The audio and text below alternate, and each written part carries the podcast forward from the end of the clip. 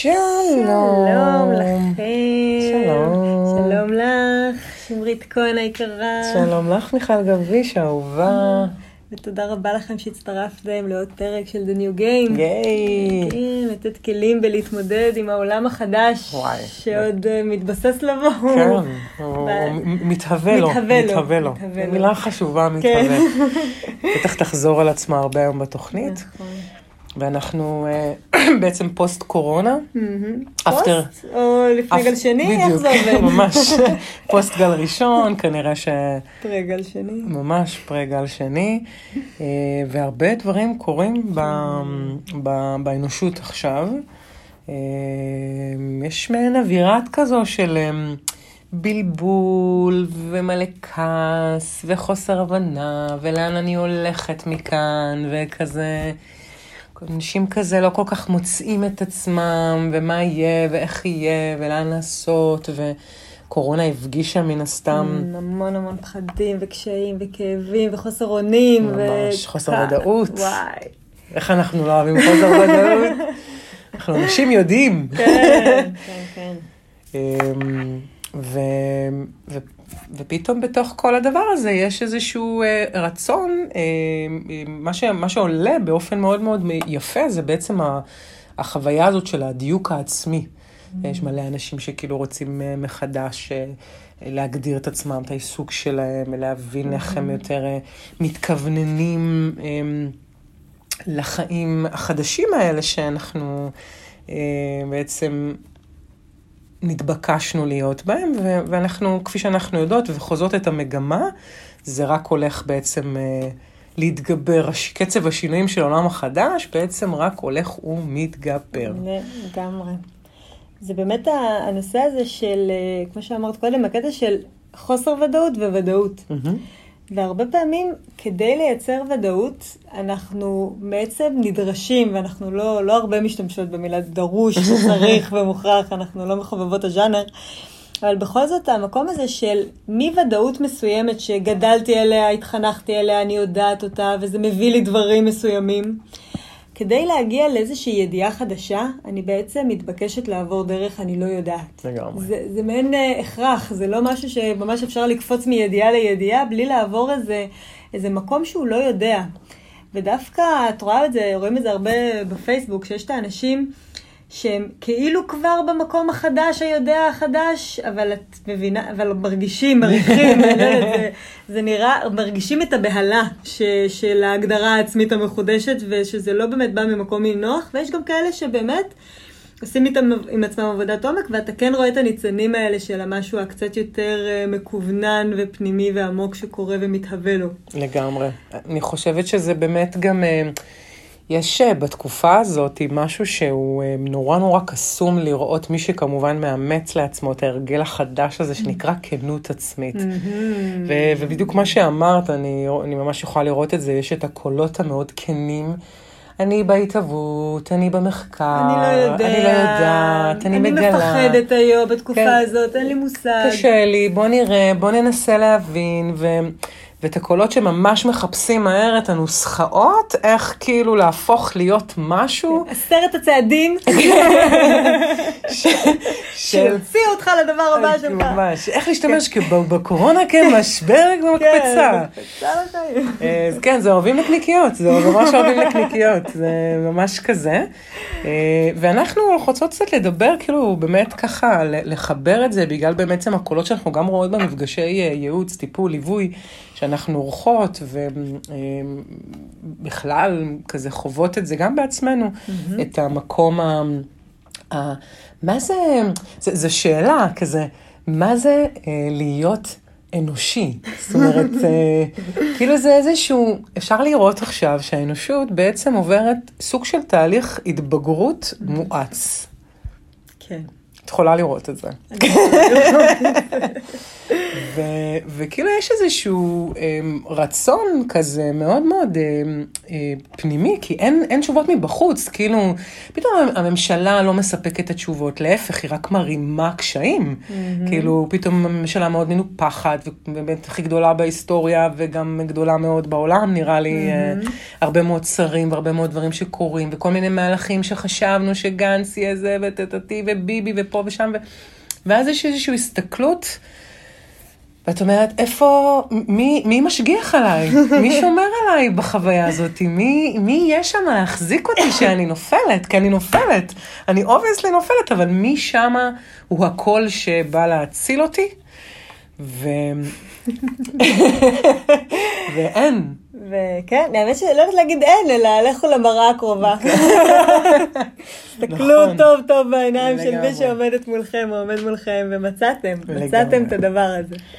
ואם אנחנו מסתכלים על זה ברמה של ילד, כאילו באמת, תחשבו על עצמכם, אם יש לכם ילדים בגיל התבגרות וזה, אתם יכולים ממש לראות את זה עליהם, שכשאנחנו קטנים, או הילדים שלנו קטנים, הם פשוט מעריצים אותנו. כאילו, אנחנו הרצנו את ההורים שלנו, הם היו נראים לי כמו הדבר שהכי יודע, כאילו, אפילו אם יש להם את הקשיים שלהם, ויכולתי גם בתור ילדה לראות חלק מהמגבלות האלה, עדיין הייתי תלויה בהם לגמרי, אם אנחנו מדברים על פעוטה אז בוודאי, וגם ככל שהלכתי וגדלתי והבנתי שלי אין כלים, אז באיזשהו מקום הם המושיע.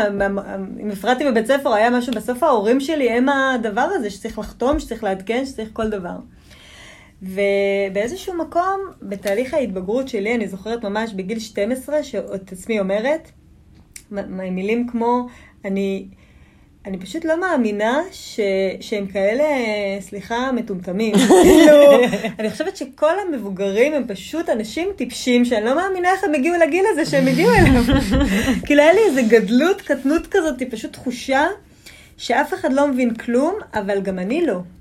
כאילו אין לי משהו אחר להביא, פשוט אני יותר בקטע של הלמרוד. ובאמת היה גילאים שאומנם המרד שלי היה עדין ויחסית הפנמתי אותו, אבל בתוכי הוא געש. שזה מה שחשוב. כן, שלי הוא געש. שלך הוא געש, כל אחד עם החוויות שלו. לבה, הרגש קטן. לא קטן, אבל הרגש. כן, ובאמת המקום הזה שבו אנחנו ממש, הרי רוצים להגדיר את הזהות של עצמנו אל מול הנגדה למה שהיה מוכר לנו עד כה. אנחנו בעצם הופכים להיות, כאילו כל תהליך של הצמיחה, היא בעצם מבקש קודם כל איזשהו, השאלה של מה שאני מכיר. כן, אז בואי, בדיוק, זה בדיוק הדבר. אנחנו בעצם נחזור רגע לתחילת השיחה של אין לי את הקול הזה מבחוץ, יש לי רק את הקול הזה מבפנים, אבל בתהליך ההתבגרות שלי, איך גדלתי? בדרך השוואה. בעצם מדדתי איך אני אל מול הסביבה, וחיפשתי איזשהו נכון שהוא קולקטיבי. זאת אומרת, מה היה במיינסטרים, בגלל שאנחנו אומרות את זה מלא פעמים, חוזרות על זה שיש בעצם לאדם שתי בקשות, שאם בסוף נקלף, נגיע לצורך באהבה, והצורך בשייכות, ומתוך המקומות האלה, החיפוש הוא תמיד אחר המקום הזה, לקבל איזשהו אישור חברתי, דרך ההורים שלי, שגם אותם ראיתי בדיוק עושים את הדברים האלה, שמחפשים את השייכות ואת האהבה, את האישור החיצוני הזה, ובעצם התחלתי מהלך של בדיקה דרך מה שלא. והתמסרתי לעדר הזה. כאילו יש איזושהי דריות שקורית, ואני בתוכה כדי להרגיש סוג של שייכת, חמימה בתוך איזשהו טווח שהוא באמת בדיוק בטוח. כי נורא קשה לעמוד מול הצקצוקים ומול המקומות של להיות יוצא דופן, זה תמיד נורא קשה. ממש, אנחנו מעדיפים להימנע וקצת להשקיט את עצמנו הרבה, ואפילו להסתיר מעצמנו את הזהות שלנו. בדיוק, ואנחנו עוטים על עצמנו מסכות בחוויה הזאת, ואנחנו עוטים על עצמנו בעצם את ההסתרות, ובנינו בעצם את אותה פרסונה ידועה לשמצה אפילו, הייתי אומרת, שהיא בעצם דרך זה הגדרנו, בנינו משהו מכזה, שאריות של דברים מאנשים שככה ראינו שהם חזקים, ומקונוע כמובן, ומכל מיני דברים שבעצם התנהגויות שראינו שהן יותר איניות על בסיס התנהגויות שהן פחות איניות, וככה יצרנו את התדמית שאנחנו בעצם כל הזמן נדפקים בתוך הפער שלה.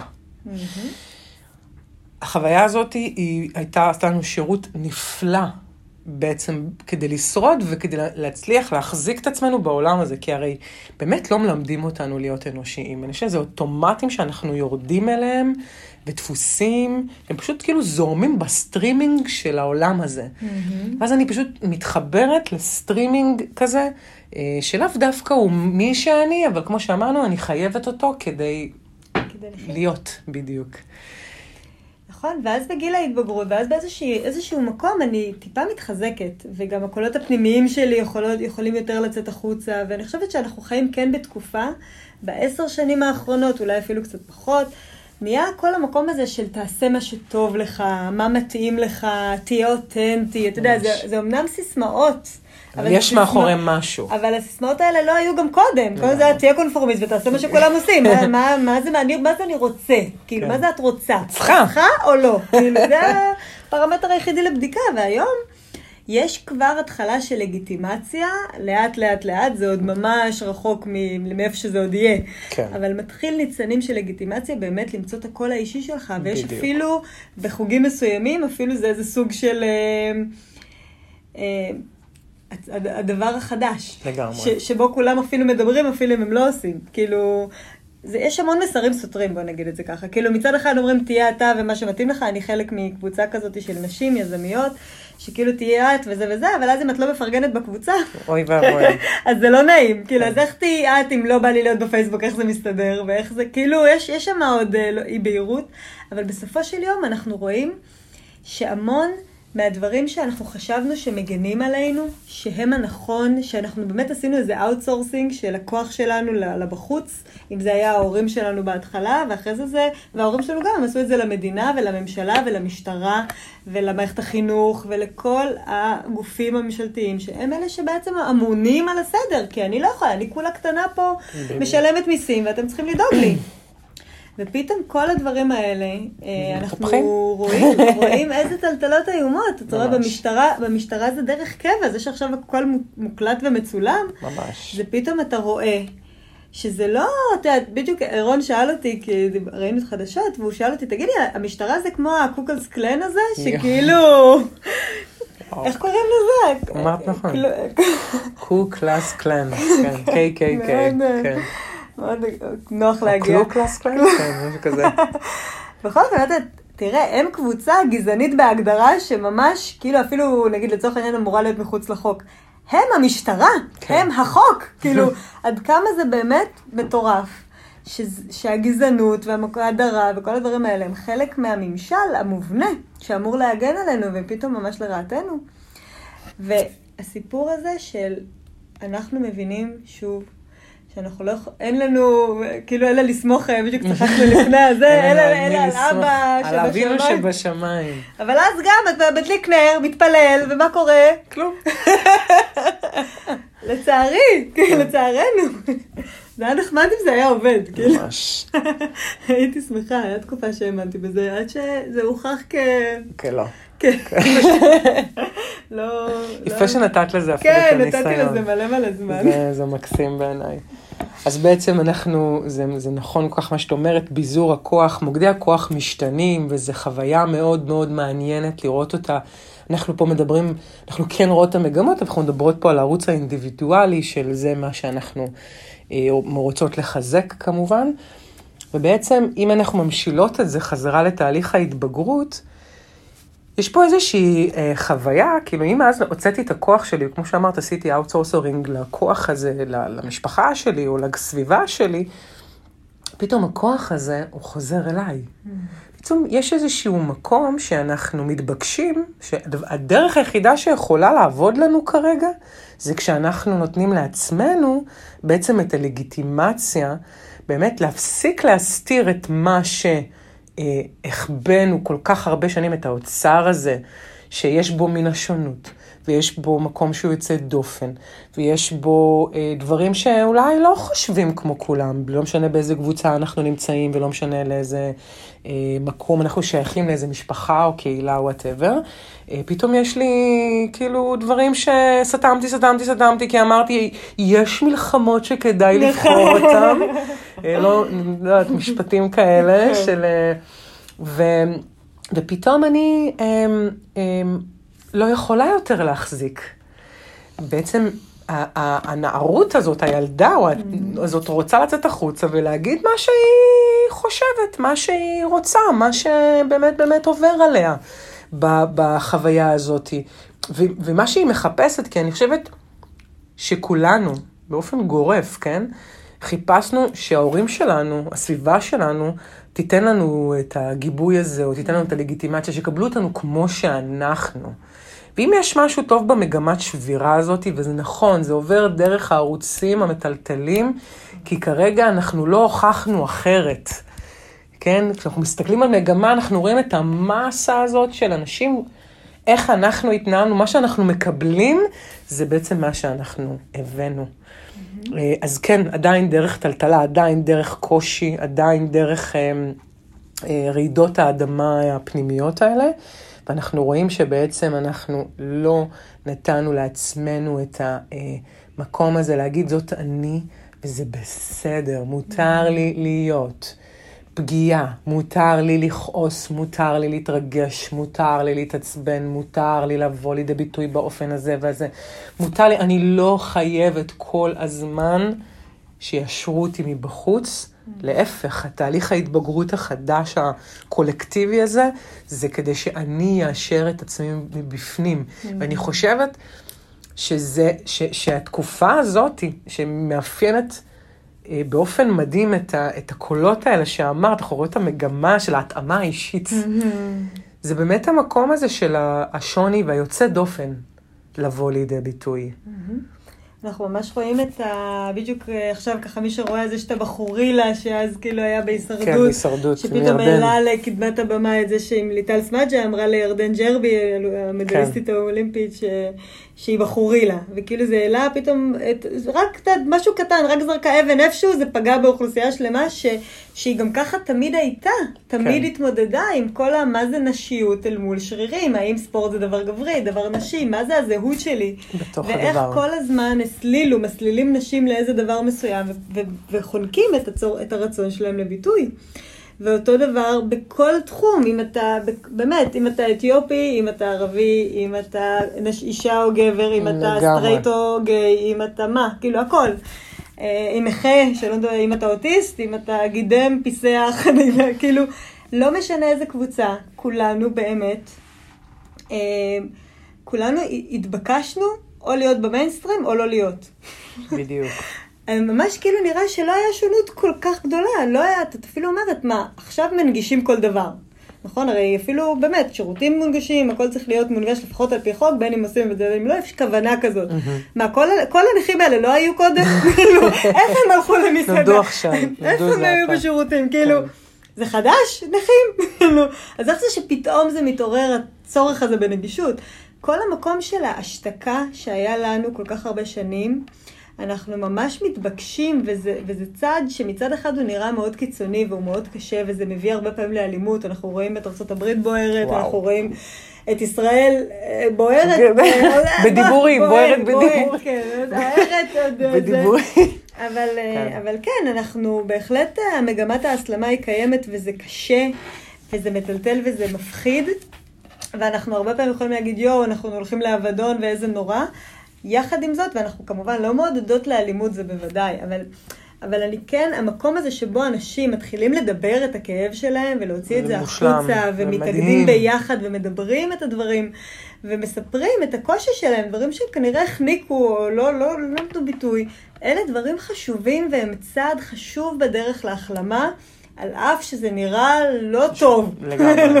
אבל אמרנו את זה כבר כמה פעמים, גם בתוכנית על הקורונה, דיברנו על זה שבעצם יש לנו תפיסות מאוד פטליות בראש, אנחנו תמיד כזה, שיש חוסר ודאות, זה הולכים להיוודון, הם מאוד איבדנו את זה, אין דמוקרטיה, ואין, אנחנו לא הולכים להיוודון, גם אם אנחנו הולכים להוודון, אגב, אני חושבת שזה הוודון כאילו יותר אנרגטי או רגשי. הוודון של הישן, של מה שהכרנו עד כה. שהולך, וזה מדהים, כי החדש הזה שהולך להיוולד, הוא באמת הולך יותר מבוסס על בעצם על הדיוק הפנימי הזה, כאילו, שיש בו, נותן לנו כאינדיבידואלים או כפרטים כוח להגדיר, וגם וגם אין דרך אחת, יש פה זה הרבה גמישות, זה המון ניסוי וטעייה, כי אני חושבת שהמסקנה המדהימה מהחוויה האנושית, זה שזו חוויה שאתה חוקר אותה. כאילו זה, אם יש משהו שאנחנו יודעות להגיד באופן מאוד מאוד ברור, ואני בטוחה שהרבה מכם יכולים להתחבר לזה, זה שאנחנו כל הזמן מגלים את עצמנו. כל הזמן. אין איזשהו נקודה אחת שזהו, שפה אני עוצרת ואומרת, זהו, זאת אני, זהו. תמיד שאני אומרת את זה, אז אני פתאום מגילה עוד ממש אני, כאילו, שמה.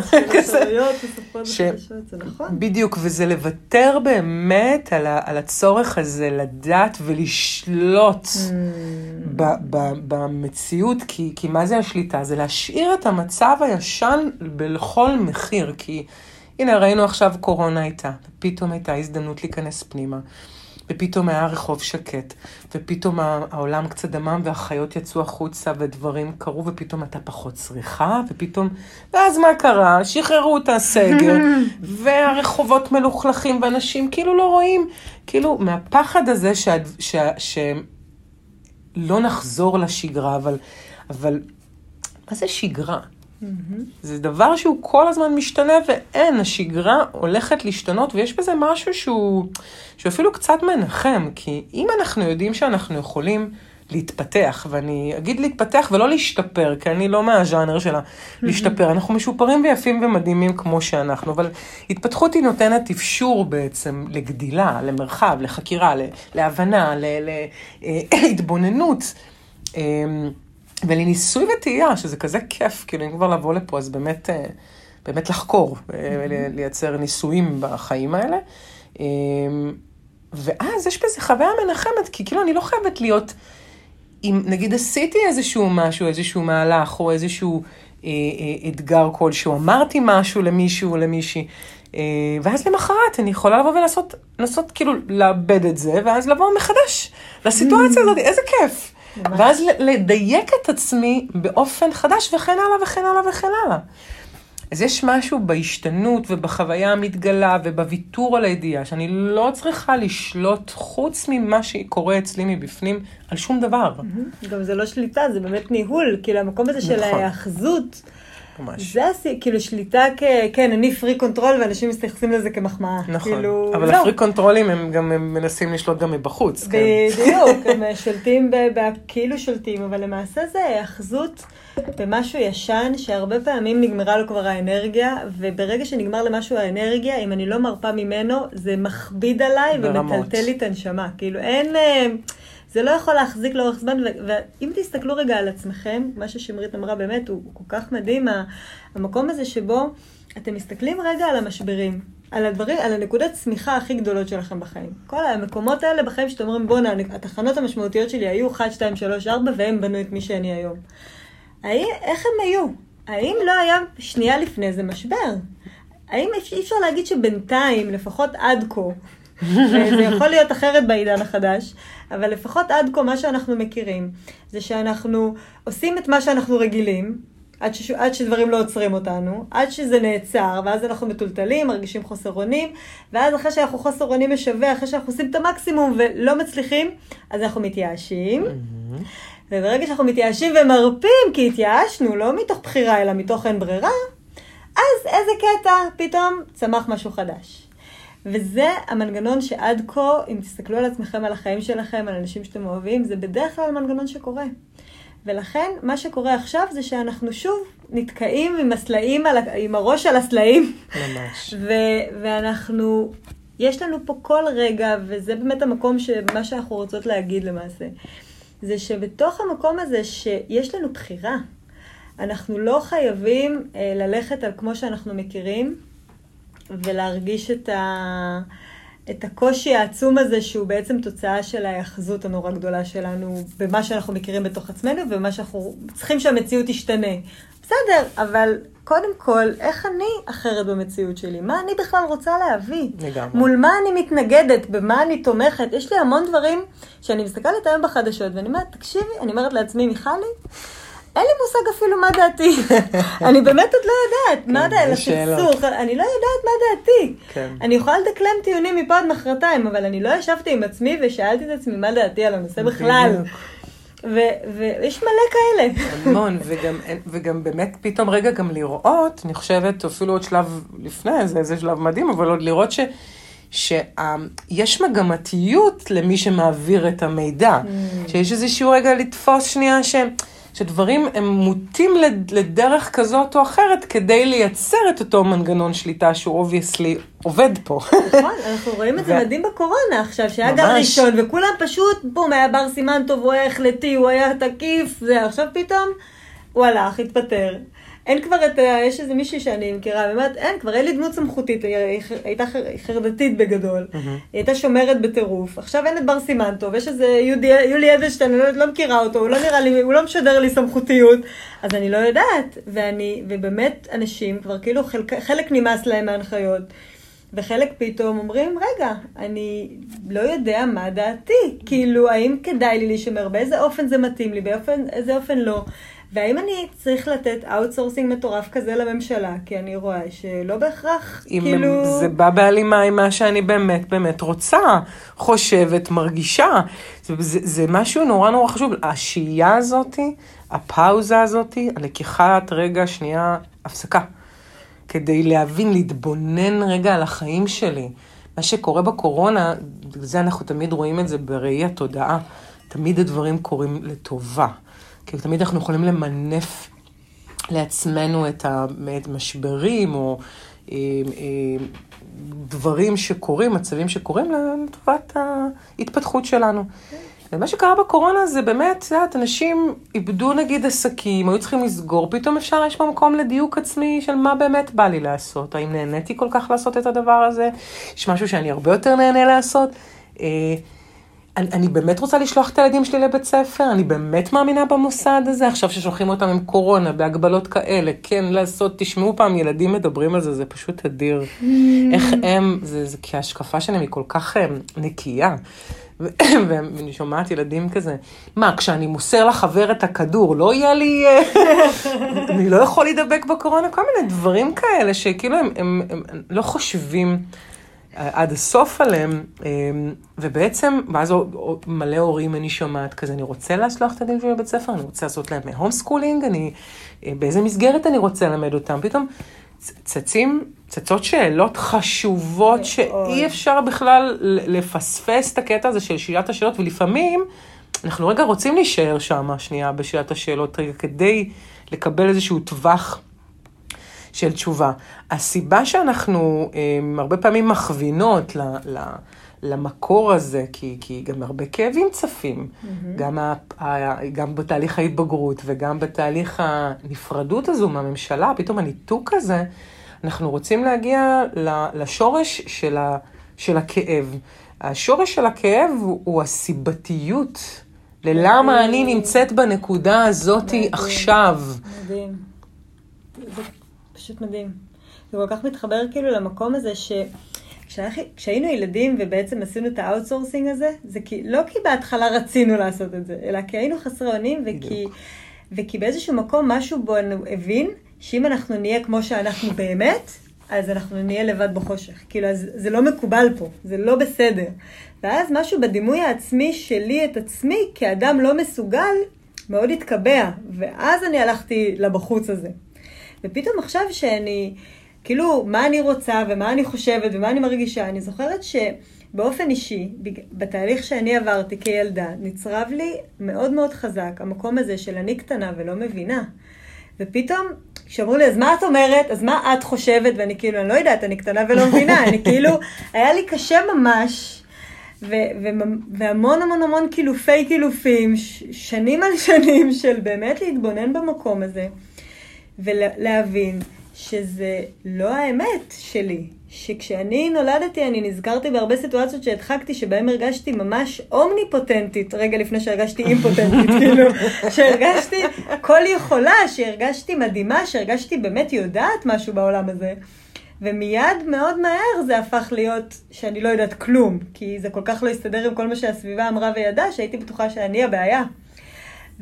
ואז המקום הזה של איך אני באמת מתחילה בכלל תהליך מאוד מאוד אינטימי עם עצמי של להכיר אותי. ממש. באמת, לסמוך עליי, שאני כן יודעת, שאני כן, אני זוכרת שבתור ילדה כששאלתי שאלות, וכולם כאילו הרגשתי שכולם יודעים משהו שאני לא יודעת, שיש איזו קונספירציה. The joke is on me, כן, גם אני. שכולם מבינים משהו שאני לא מבינה, כאילו באמת, איך כולם תיאמו את זה ביניהם, רק כאילו ספרו איפה המדיון. זה שיבה. איך כאילו, כולכם יודעים משהו, ספרו לי. וואי, ממש. ופתאום לחשוב שרגע יש לי לגיטימציה וזכות, ואפילו זה זכות וקצת החובה, זה זכות וחובה להיות, כאילו הזכות להביע את הקול שלי זה ממש, זה זכות יסוד חשובה מאוד שתכלס, אם חושבים על זה עמוק, בשביל זה נולדתי. ממש. כאילו אם כל השאר היו מספיקים אז שיבואו הם, למה אני צריכה לבוא? כאילו אם אני באתי אז באתי אני. להביא את עצמי, לגמרי. כן. לגמרי, לגמרי. אני ממש יכולה להתחבר לזה מהמקומות שלי. אני גם מרגישה בכלל עכשיו, בתקופת הקורונה בכלל, זה היה גם, אני מרגישה באמת את הנערה שבי. איך היא, אני לא יכלתי להיות נערה מן המניין. יום יבוא אני גם אעשה איזו תוכנית, אבל לא היה לי באמת את האפשרות לזה. הייתי עסוקה בלשרוד מאוד מאוד עמוק את החיים האלה, ולרצות כאילו לבחור אם להיות פה או לא. ומלא מלא מההתנהגויות, באמת לקחתי כאילו, כזה הייתי מתבוננת, רואה מה הולך כזה, מה עושים, מה הרוב כאילו שנדמה לי כחזק הוא עושה, ואז אני, אוקיי, גם אני אעשה, לא יכולה להגיד שזה בכלל היה מחובר אליי באיזשהו אופן, ופתאום דרך חוויות מאוד מאוד עדינות, אני מגלה שיש לי בעצם איזשהו רצון, באמת להגדיר את עצמי מחדש, איזה, באמת אם עכשיו אני הנערה הזאת, מה באמת אני מרגישה כלפי הסיטואציה הזאת, מה באמת אני רוצה מהסיטואציה הזאת, זה קורה לי בדייטים, זה קורה לי ממש בתוך מסע של היכרויות עם נשים, ואני מגלה מלא מלא מלא דברים שעל עדינות מסוימת, או רוח, או פנטזיה, או מקומות כל כך מאפשרים כזה לאיזשהו טווח להתגלות. אני גם מאוד מאמינה בתקשורת החיצונית, זאת אומרת, יש משהו בלתקשר רק בתוך הראש, שזה תקשורת במעגל מאוד סגור. וכשאתה מדבר את זה, אז אני כאילו באמת, אני ממש מותקחת את הדמות הקטנה הזאת, הנערה, ואני ממש שואלת אותה בכל רם. שכנים שלי ממש חושבים, אגב, שאנחנו גרים כמה אנשים בבית, אני גרה לבד וכזה, ויש כזה מלא מלא וויסים, כי אני כל פעם מדברת דמות אחרת שבי, ואני ממש שואלת אותה. מהרצון שלי, בחוויה הילדית שלי, אני תמיד רציתי שיקבלו אותי כמו שאני, ולא קיבלו אותי כמו שאני. אני מאוד מאוד הבאתי איום על המשפחה שלי, על הסביבה, הם לא יודעו איך לאכול אותי, וגם הייתי עושה את זה בטונים מאוד גבוהים, והמצוקות שלי נחוו באמת בזעם כזה, לא ידעתי איך להיות, לא ידעתי איך אני מרצה, או זה היה לי מאוד מאוד קשה. ובסך הכל מה שהיה פותר תמיד את הדברים, מה שרציתי, שכאילו חשבתי תמיד שיפתור, אבל לא באמת קיבלתי, זה באמת, את המקום הזה שאת בסדר, הכל בסדר. עכשיו ההתנסות שלי בחוויה הזאת, ככה בחודשיים האחרונים, זה שלא משנה מה אני לא עושה או לא עושה, יכול להיות שאמרתי לעצמי שאני אעשה משהו ולא עשיתי אותו, זה בסדר. זה לג'יט, זה לג'יט לגמרי, כאילו, לתת לנערה הזאת מקום באמת, לגלות אותה, אמיתי, אני חייבת ליצור לה איזשהו טווח של בטוח שמה שהיא מביאה, יש לו מקום. מדהים. פשוט, זה הפרקטיס הכי הכי הכי מדהים שאפשר לתת לעצמך. לגמרי. זאת המתנה, מתנת המתנות. זה פשוט להגיד, כל מה שתמיד רציתי זה אהבה ושייכות, סבבה. אז עכשיו אני אוהבת אותי, שייכת לי ונותנת לי את הגיבוי המלא לכל דבר ועניין. ויש פה שני דברים באופן גס. כאילו יש את המקומות שבהם אני עושה משהו שאני מאוד גאה בעצמי ואני מאוד מצליחה. ויש את המקומות שבהם שזה אני... שזה קל. ואז זה קל. זה קל. זה קל לנו בגבוהים. ואז אני עפה על עצמי ואני גאה בעצמי. ודרך אגב, עצרו ותהיו גאוי בעצמכם, ותעופו על עצמכם, ותגידו עצמכם איזה יופי, ומה בדיוק עשיתם, ותעופו על הפרטי הפרטים שבדבר. איך שמתם לב, ואיך עשיתם, כל הכבוד. דרך זה אתם הכי לומדים על היכולות שלכם, ועל הכוחות שלכם, ועל מגלים אתכם באמת. והדבר הבא שיש, זה שאתם מרגישים בטומטמים, סתומים, שאמרתם את הדבר הלא נכון ברגע הלא נכון, ווואלה, יצא ממכם משהו שהוא מאוד טבעי, אבל לא מה שרציתם אולי, או לא משהו שאתם מבינים בכלל מה קרה. ואז זה יותר מאתגר, כי שם אנחנו מאוד רגילים לשפוט ולבקר ולעשות לעצמנו את מה שעשו לנו בתור ילדים. ואז כאן החוויה היא להגיד, סטופ. ואפילו אם טעיתי. אני אנשמה, אז מה קרה? מה קרה? אני אוהבת אותך, אני גאה שניסית, אני גאה בך על מה שכן עשית, אני אוהבת את המניע שלך, אני, כאילו, לא פשוט, תמיד למצוא את זה. זה בסדר שתהיי פגיעה, זה בסדר שאת לא יודעת תמיד, את לא חייבת לפתור, זה חלק מהקולות שלי, כן.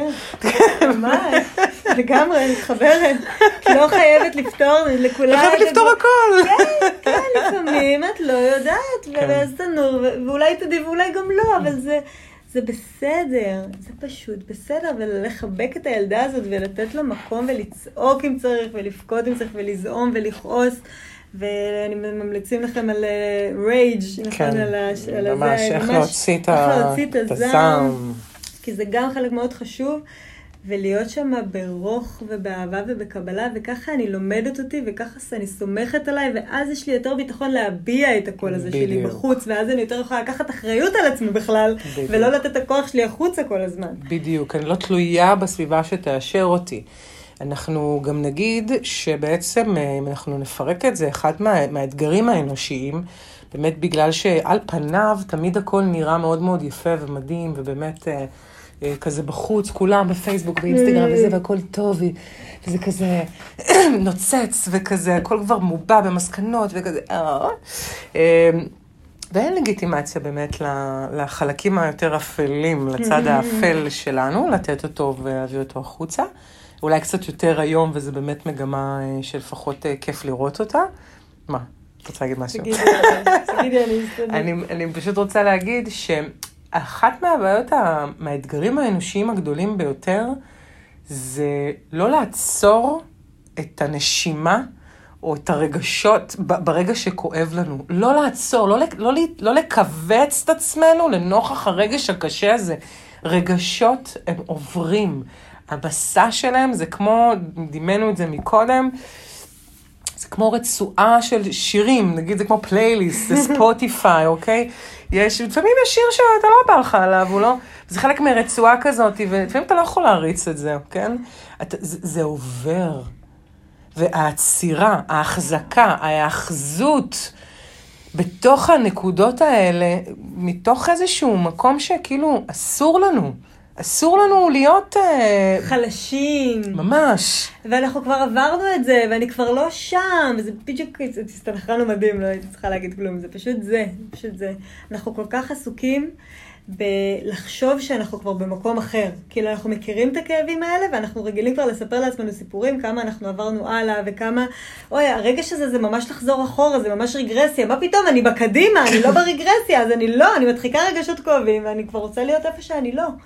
ולמעשה, כל המקומות האלה, זה לא משנה כמה נרוץ, כמה האדם רץ, תמיד הנשמה היפה והנפלאה שלו מחזירה אותו תמיד לאותו מקום, שבו הוא באמת נמצא, עד שהוא יעשה את העבודה, וזה רק, ככל שאנחנו בורחים מזה יותר, זה גם נראה לנו מפחיד הרבה הרבה יותר ממה שזה באמת. לגמרי. זה כל כך, השד הוא, מה זה לא, הוא לא שד בכלל, הוא פשוט בריכת שחייה, שברגע שנכנסים, תורידו את הרגליים, תטבלו את הרגליים קצת לאט לאט לאט, תיכנסו למים, תפחדו קצת, תיבהלו קצת, תיבהלו מזה שאתם מפחדים, תיבהלו ממה שאתם רוצים, רק נבהלתם, אז מה? ממש. זה לא להיבהל מרגשות, לא לפחד, ואם אתם מפחדים, אז תפחדו מהרגשות, אבל לא לפחד מזה שאתם מפחדים. בדיוק. פשוט. יש משהו. הכל בסדר. יש משהו ב... זה באמת הכל בסדר. יש משהו בהכרה הזאת, אפילו בלהגיד, בגלל זה הפרמטר השני זה תקשורת. נכון. שזה, אם יש משהו שאנחנו רוצות להעביר, וזה עובד בעולם החדש באופן יפהפה. כל כך, כל כך, תקשורת זה דבר שאין בכלל להסביר. על כל גווניה, על כל השורש הזה, ומה שהוא מביא בחיים שלנו. יש משהו בחוויה הזאת שאתה יודע לתקשר, אפרופו הכנות העצמית הזאת, להגיד את האמת לעצמי, אני מפחדת. יש לי חוסר ביטחון, הדבר הזה מאתגר אותי. אני לא יודעת איך לעשות את זה. אני לא יודעת, אין לי מושג, קשה לי. וזה מפחיד אותי שזה קשה לי.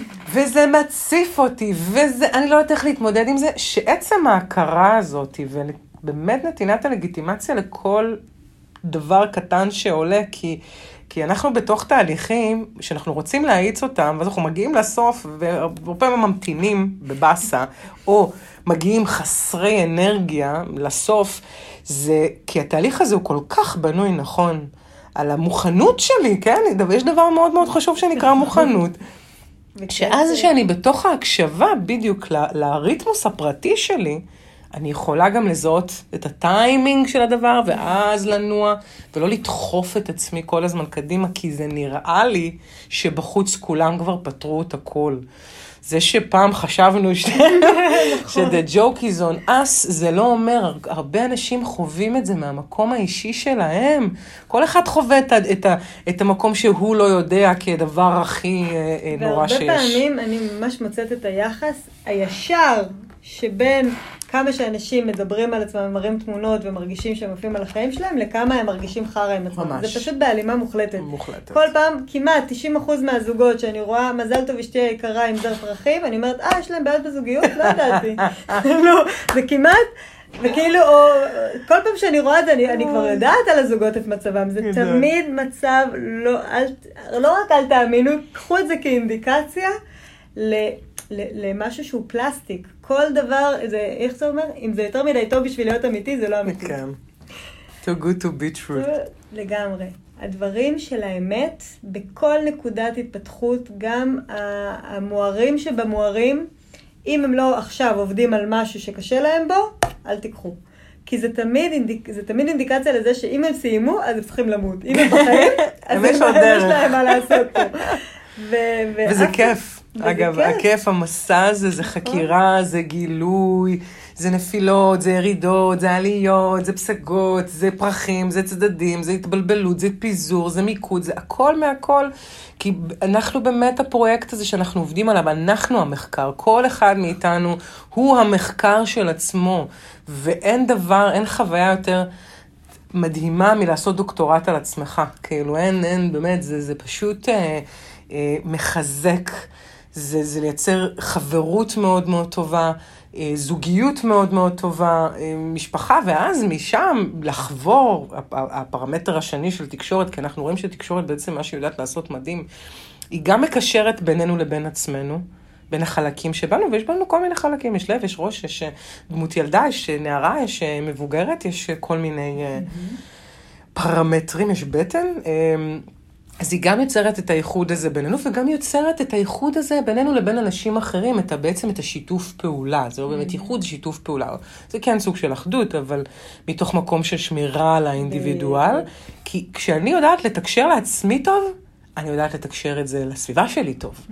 ואז אני יודעת להיות בשקיפות, ואני לא צריכה לברוח, סיפור, למרוח, עוד סיפור, בשביל להגיד, תקשיבי, התבאסתי, קשה לי, אני פשוט, זה היה לי לא נעים החוויה הזאת, כעסתי, כי, לא, אני פשוט אומרת לדבר, as is, אנחנו במערכות היחסים, לא במלחמה, אנחנו לא במלחמה, גם אגב, אני אגיד משהו, אולי אני קצת חוצה, אבל אני אגיד אותו כי אני רדיקלית סתם.